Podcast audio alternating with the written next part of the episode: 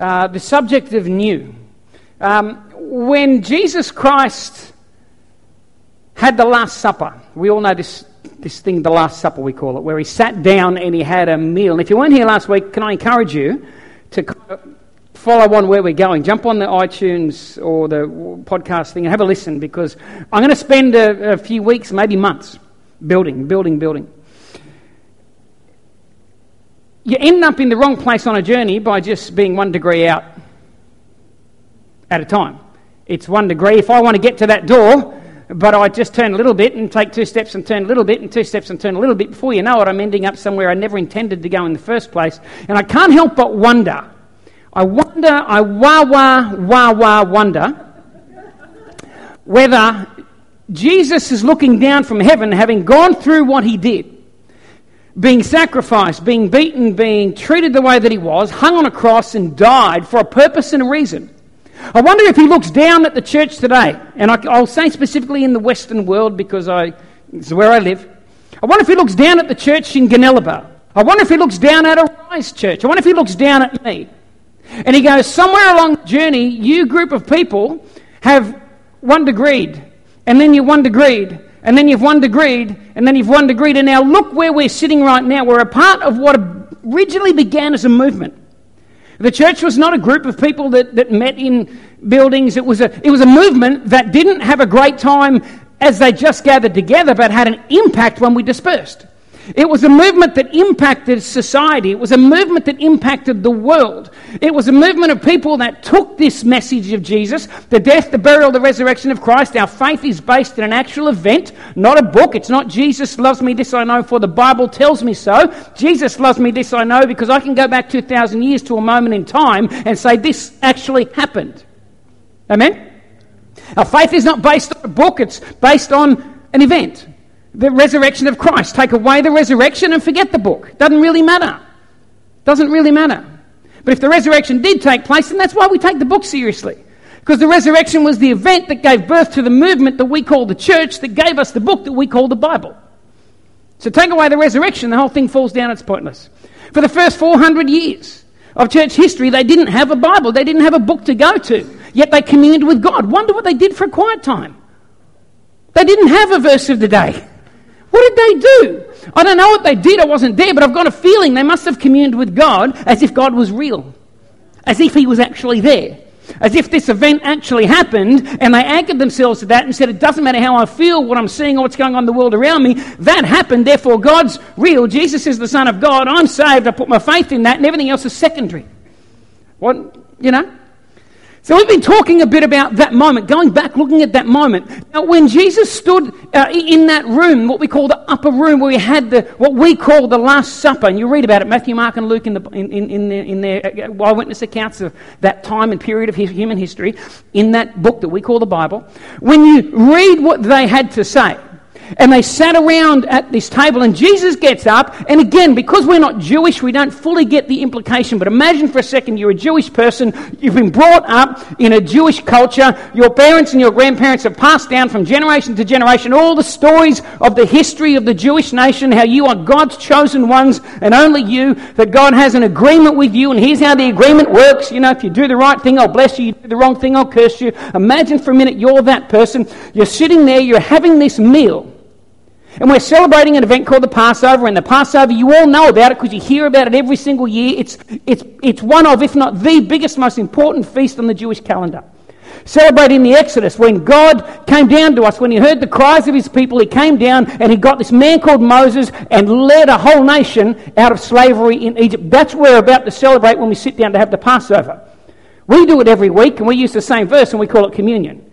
But the origins of what we do in communion is actually the Passover, the Jewish Passover festival. And Jesus stands up and he goes, Everybody, this is my blood of the new agreement. Do this in remembrance of me. And they're sitting there going, hang on a second, what is happening here? We've always done this for centuries in remembrance of Moses and what he did in leading us out and what God did to deliver us. And now you're saying in one moment, all those years of history are going to be thrown out the door, and from now on, we're going to remember you? It's almost like Jesus wanted to make everything about him. Go figure. From now on, everything's going to be about me. And then he makes this amazing statement. He says, This is my blood of the new covenant. New agreement. In other words, covenant, testament, it means agreement. Think of a will. It's a, a, a, a decision, a, an agreement made between people. Under the old agreement, he had a certain set of rules and guidelines. This is how it works for you as a nation to be in relationship with me.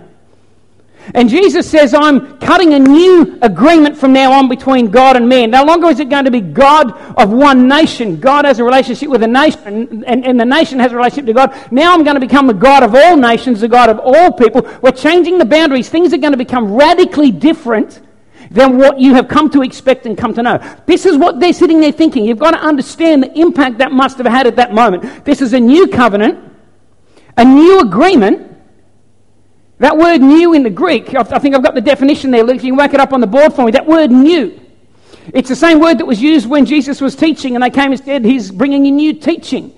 It's the same word that he used in his new covenant. It's the same word used several occasions to talk about Jesus. It literally means this recently made, fresh, of a new kind, unheard of, unused, unworn, unprecedented, uncommon. It sounds unreal. Hey? That's what it means. In other words, this covenant, this new agreement between man and God, is going to be fresh. It's a new kind. It's not old covenant 2.0. Don't think updated version of the old. You've got to think the old is gone. This is totally brand spanking new.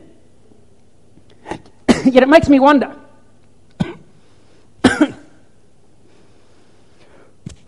makes me wonder that. Can you make me one? Just don't use that milk. it makes me wonder. In 2019, here I am.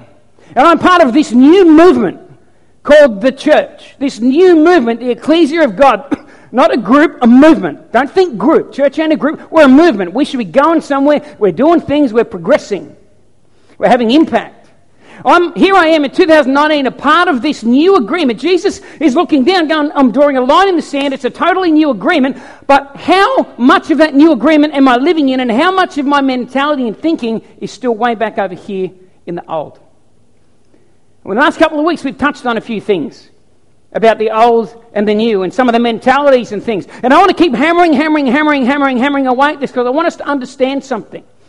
The focus of our faith is Jesus. We say that, we amen it, we all know it here, but how deeply do we know it down here? In other words, if Jesus was to disagree with somebody else, who trumps who? Who trumps who? Who's more important? Where do we get our theology from? Where do we get our belief structure from? What are we looking at for the boundaries of our relationship with God? What are we looking at to, to, to, root and ground our faith, to get our sense of assurance that, hey, we're okay with Him, that He loves us? Where are we getting our cues and stuff from? And so I want to keep going down this pathway a little bit. And I want to take you from the upper room and I want to fast forward to Jesus, crucified, buried, resurrected, spent some time with His disciples. Then He stands before them as a resurrected God. And he gives them his final curtain call, his final command. We know it. Matthew 28, verse 18 to 20. We call it the Great Commission.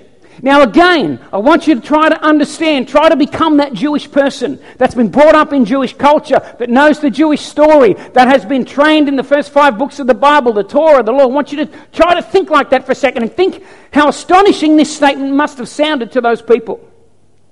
And Jesus came and he spoke to them, saying, All authority has been given to me.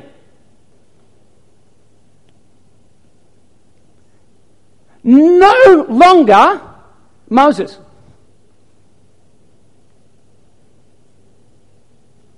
Here we are at the Last Supper. Do this in remembrance of me. Remembrance of an old agreement we had.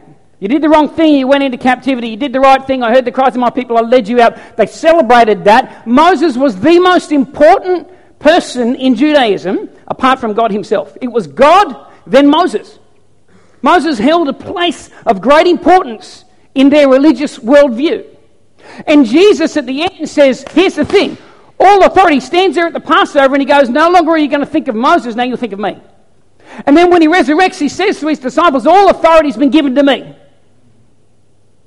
What do you mean by that? You mean you've got some and Moses still. No, no, no. No, no, no.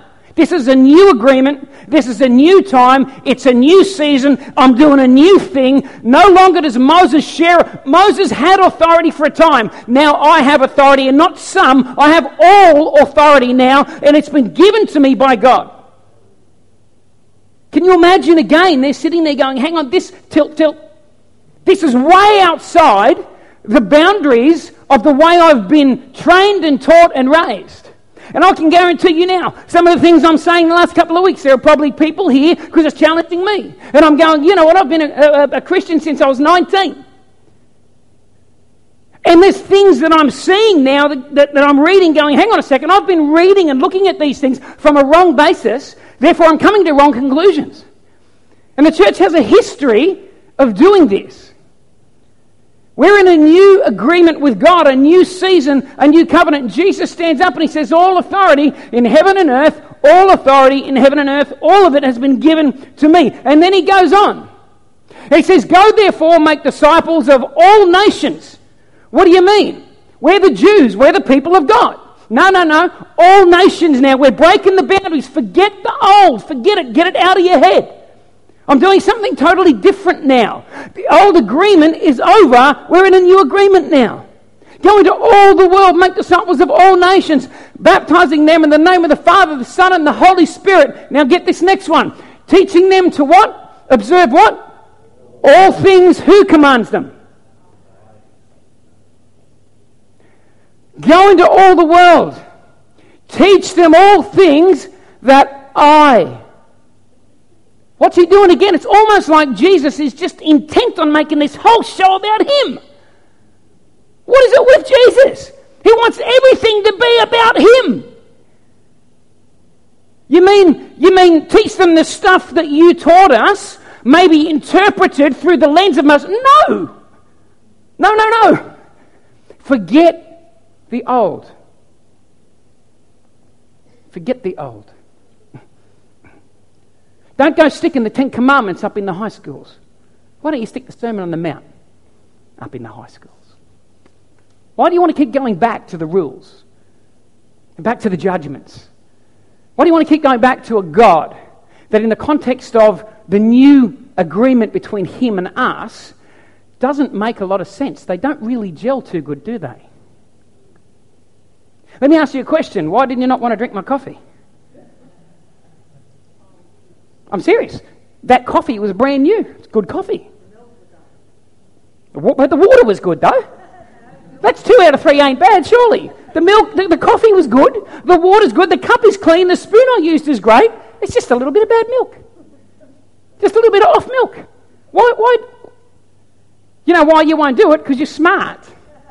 And you know, guess what? If I put that in my system, what's going to probably have most of an influence on me? It's probably going to be the old milk.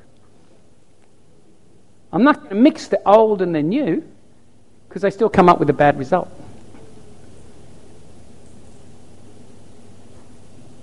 Jesus said, I'm offering you something to- totally brand new. A new way of life, a new way of relating to me, a new way of becoming right with me. And yet, how many of us are a little bit like the coffee? We, we, we, we gravitate back and we want to mix the old in with the new. I'm surprised how much teaching and how many books, how much preaching, and even some of the songs we sing that want to keep taking us back to concepts and ideas that come out of the new, uh, out of the old. Now, I'll preface this because I'm going to go on from here now. Uh, everybody sitting here, there's a, a plant there with stones in it, and over this side is a plant full of stones. So if there's ever been a Sunday where you might be tempted to pick up a stone and throw one at me, I'm going to tell you it's going to be right now. It's going to be right now. I was going to wear a flak jacket just in case, but I don't have one. Go on a bit of a little bit of a journey here with me. Jesus is intent on making everything about him. But he started prepping them a long, long time ago. Matthew chapter 5, we know this is the Sermon on the Mount. And I've mentioned it the last couple of weeks. Now I want to pull a couple of things out of it. Jesus is intent on making this new thing about him, this new agreement with him as the centre, him as the focus, not Moses, not the Exodus, but Jesus and the cross. are going to become the central themes. This is what he's trying to say to his new movement. It's a new thing. Go back to Matthew chapter 5, and Jesus starts prepping already. See, we, we don't notice it again. We're not Jewish. We, we, we don't kind of see this. Sometimes in our Bibles, we just read it. We read it like it's Woman's Day. We don't stop. It's slowed down. We get a reading plan and we have to read a Bible in a year. Why? So we get to the end of it and we feel spiritual? Because I read the Bible in a year? I'll guarantee you, most people in this room here, you have never even read the Bible start to finish your whole life. And guess what? Doesn't matter. it's not going to get you brownie points with God. It's not going to improve your standing before Him. It's great if you can, but you know what? Probably a lot of the stuff we read too, we misinterpret. I'm just, just listen to me. My relationship with God's not, it can be destroyed by trying to read a Bible through in a year. No guarantee it's going to make me a better Christian or a better person or I'm going to get anything out of it because I'm just. I'm not saying there's nothing, something wrong with having a reading plan. I'm not saying any of that. You've got to hear my heart, what I'm trying to say here. Okay? Jesus is the focus. Matthew chapter 5, verse 17. Jesus says this He stands up. I want you again to become those Jewish people sitting on a hill, listening to this teacher teach you. Do not think that I came to destroy the law of the prophets. I did not come to destroy, but to what? Say it again. What did he come to do? If I make a promise to you, I promise you that I'm going to come down from this stage and tap you on the shoulder. That promise is there. The promise is there. There's something now I've got to do. The promise, it still stands, doesn't it? Because I made a promise to you in front of everyone. I'm going to come down and tap you. It's a promise. It's a promise. It's still standing right now. It's still standing right now. That promise is still standing right now. There you go. I just fulfilled my promise. I now, there's now nothing binding me or holding me because that promise has now been fulfilled. Let me tell you what fulfilled means. Fulfilled means this to bring something to its intended end. To bring something to its intended end. What's Jesus saying? Saying, I didn't come to abolish the law and the prophets, I came to bring it to its intended end. In other words, just like this milk here, the law had an intended end. When God set up this agreement between himself and Israel, it was never meant to be something that continued till the return of Jesus Christ. It was set up for a season, for a period, and for a purpose. And Jesus said, When I come on the scene, I'm not going to abolish any of that stuff, but I'm going to fulfill it. I'm going to bring it to its intended end. When God set up this system, this agreement, this, this, this uh, uh, treaty that he had between himself and Israel, this covenant agreement, from the very day that he came up with this is how it's going to work, he had in his mind an intended end. And that intended end was when Jesus Christ came and became the final sacrifice. No more sacrifices for sin. That opened a door not just to a nation and a race of people, but to every tribe, every nation, every tongue. Not on the basis of your performance, on the basis of His grace. It changed everything. Jesus said, I didn't come to abolish it, but I came to fulfill it. Came to fulfill it. In effect, the law had a use by date. The old agreement had a use by date, and Jesus rocks up and goes, The use by date is almost here. When he hangs on a cross, he says these words It is finished. It's over. I didn't come to bring a continuation of an old. I came to draw a line in the sand of human history and something totally spanking brand new. I don't want my new movement, my church, to be an updated reflection of the old. It's something new totally new. Now, stay with me. You might want to grab your stones. What is Jesus doing with this statement? He's prepping them, he's getting them ready for his final post resurrection command, which we just read. All authority is mine. Everything's been given to me. Go into all nations. Now, why was Moses central to Judaism? Let me just give you really quickly five real quick things. Number one, he was the person God chose to lead him out of Egypt. Number two, he led them and he kept them alive for 40 years during the wilderness wanderings. This is Moses, right? Number three, this is the way they saw it. He brought them the Ten Commandments, the very commandments of God Himself. He came down a mountain. Moses was the one that brought those laws to the nation. Not to mention the other 600 and something laws as well, because they actually had a lot. These were just the basis. They had laws for everything. Number four, he spoke face to face with God. Exodus 33:11 tells us that Moses spoke face to face with God. It's not bad. I'd be pretty impressed with that too. Number five, he was credited with writing the first five books of the Bible, that in Judaism are the law, the Torah. all that they knew about God and their history that was held sacred and valuable to them, most of it came through the pen of this man, Moses. So Moses is right up there. Watch what Jesus does in his Sermon on the Mount. In other words, if you want to win, you don't go up against Moses. Fair to say? It would be like the NRL coming to the Gold Coast Titans, who are coming dead last and saying, You've only got to win one game and we'll give you the premiership. And you get to choose the opposition. You wouldn't say, I'll take on the storm. You wouldn't do it. You're not going to win. Or the Roosters, of course, Jackie's saying. You don't do that. Yet that's exactly what Jesus is about to do. It's exactly what he's about to do. Verse uh, 21, 22. Can you whack that up for me, Luke? You've heard that it was said of, to those of old, You shall not murder, and whoever murders will be in danger of the judgment. But I say to you, whoever's angry with his brother, and he goes on and expounds. What's he saying? Moses said, But I say. Moses said, but I say. Verse 27, 28, he does the same thing. You heard that it was said to those of old, You shall not commit adultery. But I say. Moses said, But I say. And he goes on for the whole Sermon of the Mount and he repeats this pattern. Moses said this, the most uh, listened to teacher, the most popular preacher in your movement of Judaism he said this, but I'm saying this. He said this, but I'm saying this. Moses said, but I say. See the pattern? You go through and read it yourself. Moses said, but I say. Moses said, but I say. He repeats that pattern. Once again, Jesus is getting their attention on the new, which is him and off the old, which is Moses. He's trying to transition these people, going, You've got to realize that this is something new. It's not an updated version. What Jesus represents is the original intention and heart of God. What Moses represented was this interim period. This interim period before the Son of Man could come and give up his life for us. What Moses represented and what the law represented was a short term, it was a band aid. It never dealt with the main problem of the sin nature of humanity. It couldn't. The agreement between God and Israel was imperfect. And I'll show you that in a second. He goes through this pattern and he goes, Moses said, but I say. Moses said, but I say. Can you see that? Am I making this up? Moses said, but I say. Moses said, but I say. Now, here's where you might want to grab your stones. I want to make a statement to you. Want you to put it up on the screen for me, Luke. I'm getting ready for the body blows. All scripture all of the Bible, Genesis through to Revelation, is equally inspired, but it's not equally authoritative.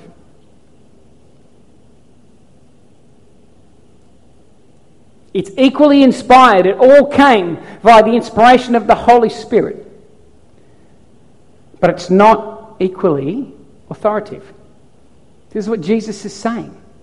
Moses said, but I'm saying. Moses said, but I'm saying. Moses said,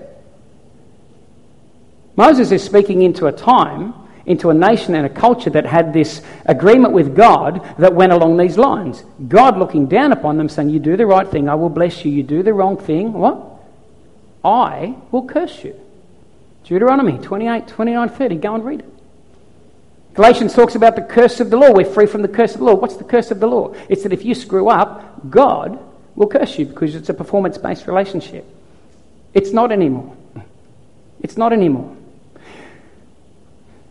The stuff I read about in the Old Testament, now hear me in this. How many of you have ever done this? Here you go. A lot of you have raised children. It's Father's Day. I've raised kids. And let me tell you something, I've never done it. How many of us have ever taken this book and said to somebody, This is a Bible. Here you go, kid. But I want to explain something to you, just so you don't get confused. There's two parts in this thing. We made that up in Old and New Testament. It wasn't something the original church had. They didn't have an Old and a New. They had a bunch of letters. They weren't compiled till 400 years after the church began. And then somebody thought, what a great idea. Let's stick them all together in a book. But right now we've got this book. And the lion's share of this book is under the title of an old agreement. Now, let me explain to you what the old agreement is. That is the old agreement. They are the rules and the laws and the history and so on of a nation that has a works based relationship with God.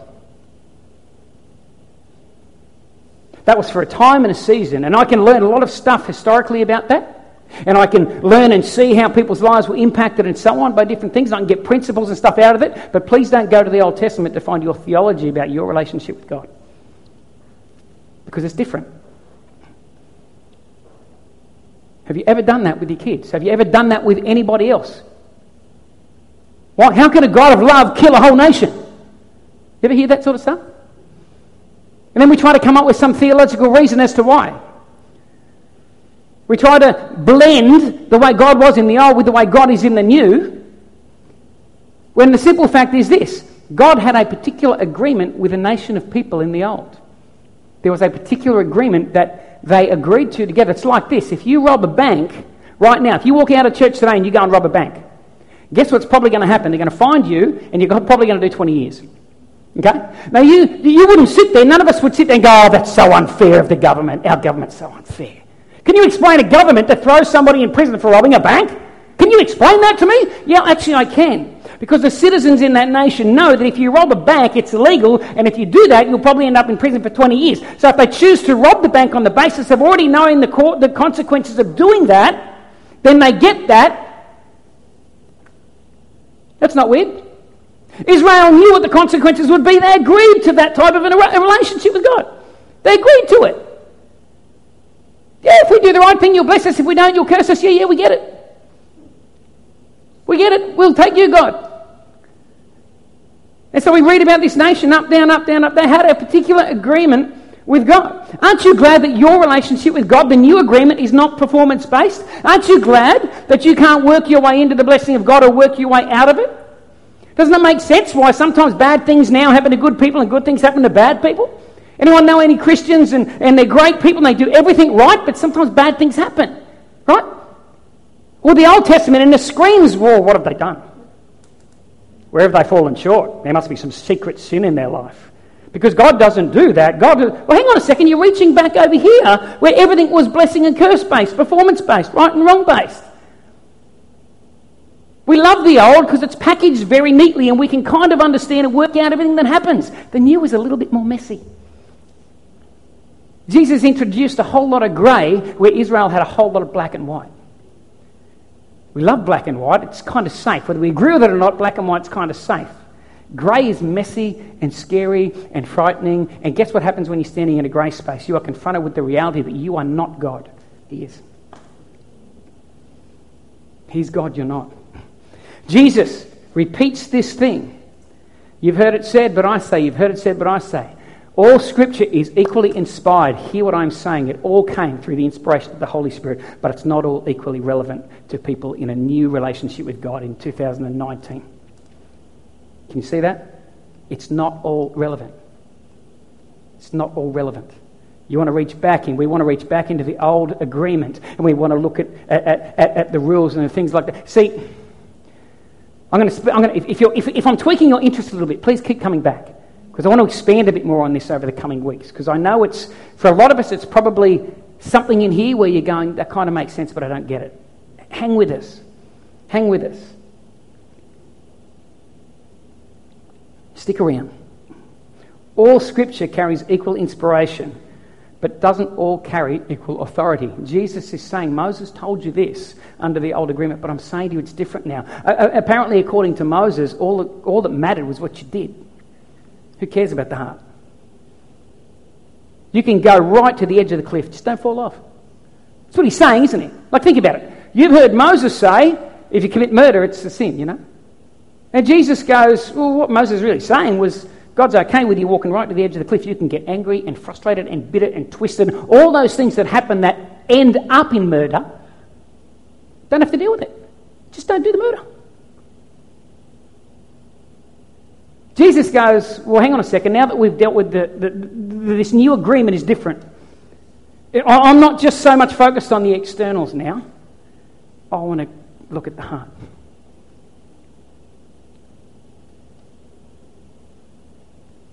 Under the old agreement, the Spirit of God would come and rest upon kings, priests, prophets. In the new agreement, my Spirit comes and lives within.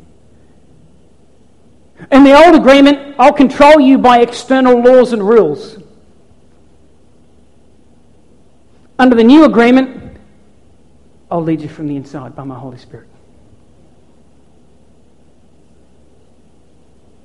I know Moses said don't murder. I know Moses said murder is a bad thing, and murder is a bad thing, but you know what? I know why people get to that point, and we can deal with this way before you get there. So let's go back here, and let's talk about some of the stuff of life. So that you don't get to the edge of the cliff and you want to murder. I know Moses said don't commit adultery, and, but, but you, you can get right to the edge of the cliff. You can think things, you can play around in your thoughts, and you can get right to the edge of the cliff. Just don't step off it. And Moses said it's okay, but I'm saying to you, you know what? It didn't start there, it started way back here. So I want to talk to you way back here about some of the stuff. Let's get into the heart. Let's begin to talk and do business and deal with. See, this is, this is great over here. This is awesome because everyone knows the rules. And the other thing is, too, um, we're kind of justified in our judgments a little bit, aren't we? Well, you did break one of the commandments. You did do the wrong thing. It's evident. We all saw it. We were there. Oh, I don't care about your reasons. I don't care about your reasons. You did it. We all know. Kill him! But over here, over here, very different, isn't it? Because I can't see your heart. But I wonder how often do we live here but we're still judging the performance of other people? call yourself a Christian. You ever heard that? You call yourself a Christian. I saw you the other night, and I reckon you had one beer too many. You're not a believer. I saw you really happy and joyful. You. You saw what movie? Ooh. I just felt the Spirit of God go.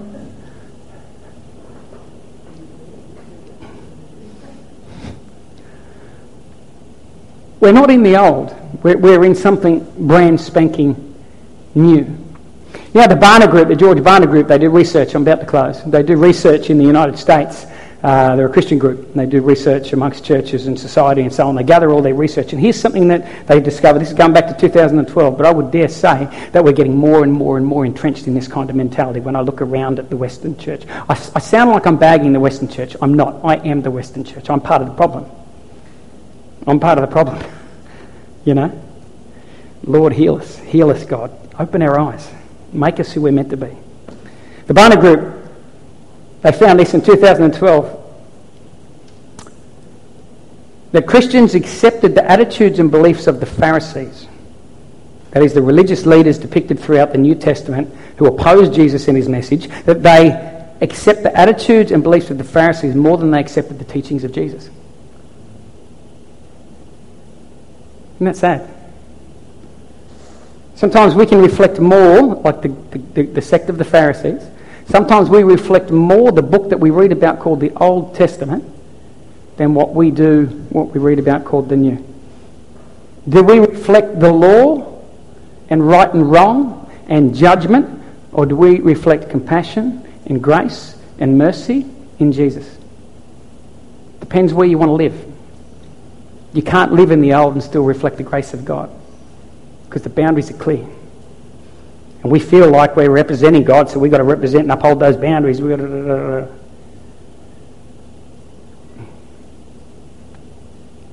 But we're called to be a movement that's a part of the new, not the old. Moses said, But I say. Jesus is saying there's a better way, people. And I'm the focal point of this thing. And don't blend me with the other stuff because I didn't come to become a blended Messiah. I am a standalone. And guess what? He's saying to all those people at the Sermon of the Mount, he's going, I want to tell you something. I trump Moses. Guess what? Jesus trumps Peter. Jesus trumps Paul. Jesus trumps Isaiah. Jesus trumps Ezekiel.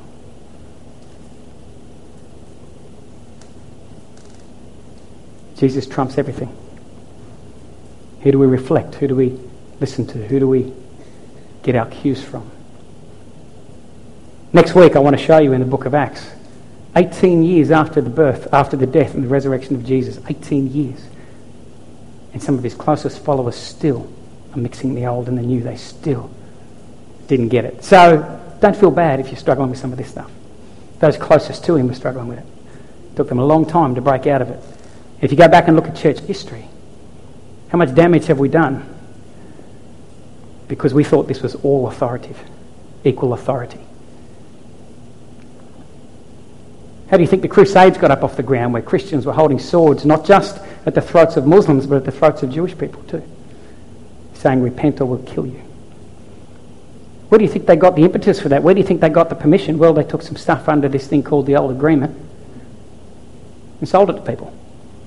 And no one was smart enough to go, hang on a second, we've got a new agreement. That was relevant back then, maybe, hey, we've got a new agreement. How do you think they got not only poor people, farmers, but how do you think they got wealthy landowners to take up a sword and run out on the battlefield? Well, they took stuff out of here and interpreted it to say, well, if you do this, then you'll make it into heaven. Where'd they get it from? Got it from here. How do you think most major cults have started? Go back and look at history. Let's not kid ourselves. Let's not think that everything that's come out of this book has been beneficial for society. It has not. And going ahead into the future, unless we learn to separate the two and to build our foundation on Jesus and the new and get interested in looking at the new and becoming the new, then every single one of us could end up in the same place, dragging the old. Let me tell you something. I do know this Jesus Christ was, he was attractive, wasn't he? People love to be around Jesus. And the weirdest thing is, the people that love to be around Jesus the most are the people who hate being in church the most. And I've got to scratch my head and go, Lord, what are we doing wrong? Why do prostitutes feel like they can't walk in the door of a church? Why does an LGBT person feel like they can't walk in the doors of a church? Why does a drug addict, an alcoholic, a homosexual, a lesbian, why do they feel like they would be so uncomfortable walking into the doors of the church? We can sit there and go, well, it's the conviction of the Holy Spirit. Do you think Jesus didn't have conviction on him? Seriously? You think Jesus wasn't carrying the Spirit when these people flocked to be around him and be with him? There was something irresistible about the person of Jesus. And I want to say this there's something irresistible about the movement that he started because in the first 30 years, boy, that this movement spread. Boy, did it take on society. Boy, did it take on the world. There was something irresistible about the new. And we've got to fight and find it in our hearts to be people of the new agreement in every area. And don't settle for a blended form of Christianity. I'll finish with this Hebrews chapter 8 verse 7 to 9. It says, For if that first covenant, this is the writer of the Hebrews, and he's writing specifically to people with a Jewish background. That's who he's, the whole book of Hebrews is focused. That's why there's so many references to the Old Testament, to priests, to tabernacles, to all that stuff, because he's writing to people who are really entrenched in Jewish culture. And he's trying to say to them, look, let's take some of that stuff, but I want you to see that it all pointed to a new. It all pointed to Jesus. And watch what he says. He says, if that first covenant, in other words, that first agreement between a nation and God, an agreement based on blessing and cursing, based on performance, if that agreement had been faultless, then no place would have been sought for a second. Because finding fault with them, God says, Behold, the days are coming, says the Lord, when I'll make what? A new. I'm going to make a new agreement between myself and man, with the house of Israel and with the house of Judah, not according to the covenant that I made with their fathers in the day when I took them by the hand and led them out of the land of Egypt. Here we are. We keep coming back to this Passover moment, don't we? Because they did not continue in my covenant and I disregarded them. He disregarded them because they didn't continue. They didn't do everything right. Hebrews 8, jump down to 12 and 13. Watch this. For I'll be merciful to their unrighteousness, and their sins and their lawless deeds I will remember no more. In that he says a new covenant. He's made the first, what? Obsolete. The first is obsolete. Now, what is becoming obsolete and growing old is ready to vanish away. Who's ready to say, God, let the old in me vanish away? Who's ready to say, Lord, I want to be a part of that irresistible new? God, I don't want to be mixing the old milk. I mean, the coffee's good, the water's good, the sugar was good, the spoon was clean, the cup was great, but the milk was old. God, I want the lumpy milk taken out of my life. I want the lumpy milk taken out of my eyes so I can see like a new covenant person. I want the lumpy milk taken out of my heart so I can feel and live like a new covenant person. I want my eyes opened up so I can see God in the light of the new agreement and stop looking at Him in the light of the old where I'm fearful of judgment, never sure whether He loves me, don't know what's coming my way, tiptoeing around God. When can I live in the peace and the freedom of Jesus if I still think like that? You can't. And if you don't live in it, don't kid yourself. Your witness is futile. Because you've got nothing. They're sitting there going, I feel your pain, and I don't even have God. Why would I step across the threshold into that? Jesus offered something brand new. Here's a challenge. I want to throw this challenge your way. You do not have to do it because you're adults and no one's going to judge you or tick you off. But here's the challenge. Here's what I want you to do. Between now and the end of this year, again, I'm not telling you you have to. I'm saying that anyone listening, I'm not telling them what they have to do. between now and Christmas, why don't you determine to read the account of Matthew, the account of Mark, the account of Luke, and the account of John? When you're done, read the account of Matthew, the account of Mark, the account of Luke, and the account of John. And if you get through them twice, then what I want you to do is read the account of Matthew, the account of Mark, the account of. Serious. See, Jesus' words and this new agreement should be so rooted in us that everything else is looked at in light of the new. That's what the writer of Hebrews is saying. That was faulty. What you're hanging on to was faulty. Jesus did something new. Now let me lay the foundation of the new so you see the old in the light of the new. But the new is the real. So many of us still see the old as the real and we're trying to fit Jesus into the old. Jesus is the starting point of this movement. So everything else has to fit in to Christ. Does that make sense? So if you take the challenge, I reckon it'll, it'll begin to rewire you. Let's get into the words of Jesus Christ and the heart of Jesus and see how he treated people, not how a, a, legalistic God with a particular relationship with a nation treated people. Let's look at how Jesus said the new agreement, the new covenant works. Father, I thank you for this morning, Lord. Thank you so much for this new that we live in, God. It's really, really exciting that, Father, we don't have to. God, I, we, we will make mistakes, and there's not a single chicken or goat or turtle dove that's of any value or use anymore because of the blood of Jesus 2,000 years ago. Father, thank you for the blood of Jesus. Thank you for the sacrifice of your Son on the cross. Thank you for the freedom and the liberty that you've come to give us, the peace that we find as we stand in the new agreement where you poured out upon us, where you took the initiative where you said it's all on me, but it's for your benefit. Father, thank you so much for that, Lord. And I pray for each person here, God, each one of us, if we have that blending of old and new, I pray, would you begin to speak to us, Lord? Would you begin to draw us back to the new? God, I know it's hard, it's challenging, there's some stuff so entrenched in us. But when we look at Jesus, when we listen to Jesus, when we sit on the mountainside and we hear him preach, there's something so beautiful about that. And that's what we want. So, Father, speak to us, change us, mold us, get into our world. Lead us, guide us. And Father, I pray for the rest of this week, God. Every person in this room right now, I pray in the name of Jesus. Would you give every one of us a chance to tell somebody about you, somebody that doesn't know you yet, somebody that doesn't understand you yet? To tell them about the amazing, amazing grace of God and the amazing sacrifice of Jesus and what that means for them. Father, we ask this in Jesus' name. Everyone said, Amen.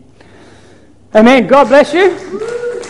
And uh, I've got to be honest, I'm impressed. I was expecting someone to grab a couple of stones out of there. But look, as we continue on this journey, I'm going to leave the stones there. So if there gets a point where you feel you need to have a crack, feel free. But um, apart from that, guys, have a fantastic week. We're going to hang around up the front. If there's anyone uh, struggling with anything, you might have some physical needs, whatever, uh, we'd love to pray for you this morning. Maybe you just want to deepen that relationship with God. Maybe you want to fall in love with Jesus all over again. I don't know. But going to hang around up the front for a little bit here, and if anyone would like prayer, please come forward. We'd love to pray with you. Other than that, guys, have a fantastic week. Enjoy the rest of your Father's Day, and uh, make sure you ring your father, or you send an email to your father, or you, you pray for your father, or uh, whatever, or if you, your father's gone on to, uh, to the other side of life, gone on to be with the Lord, then just reflect on the goodness of your dad. But most of remember the goodness of your Heavenly Father.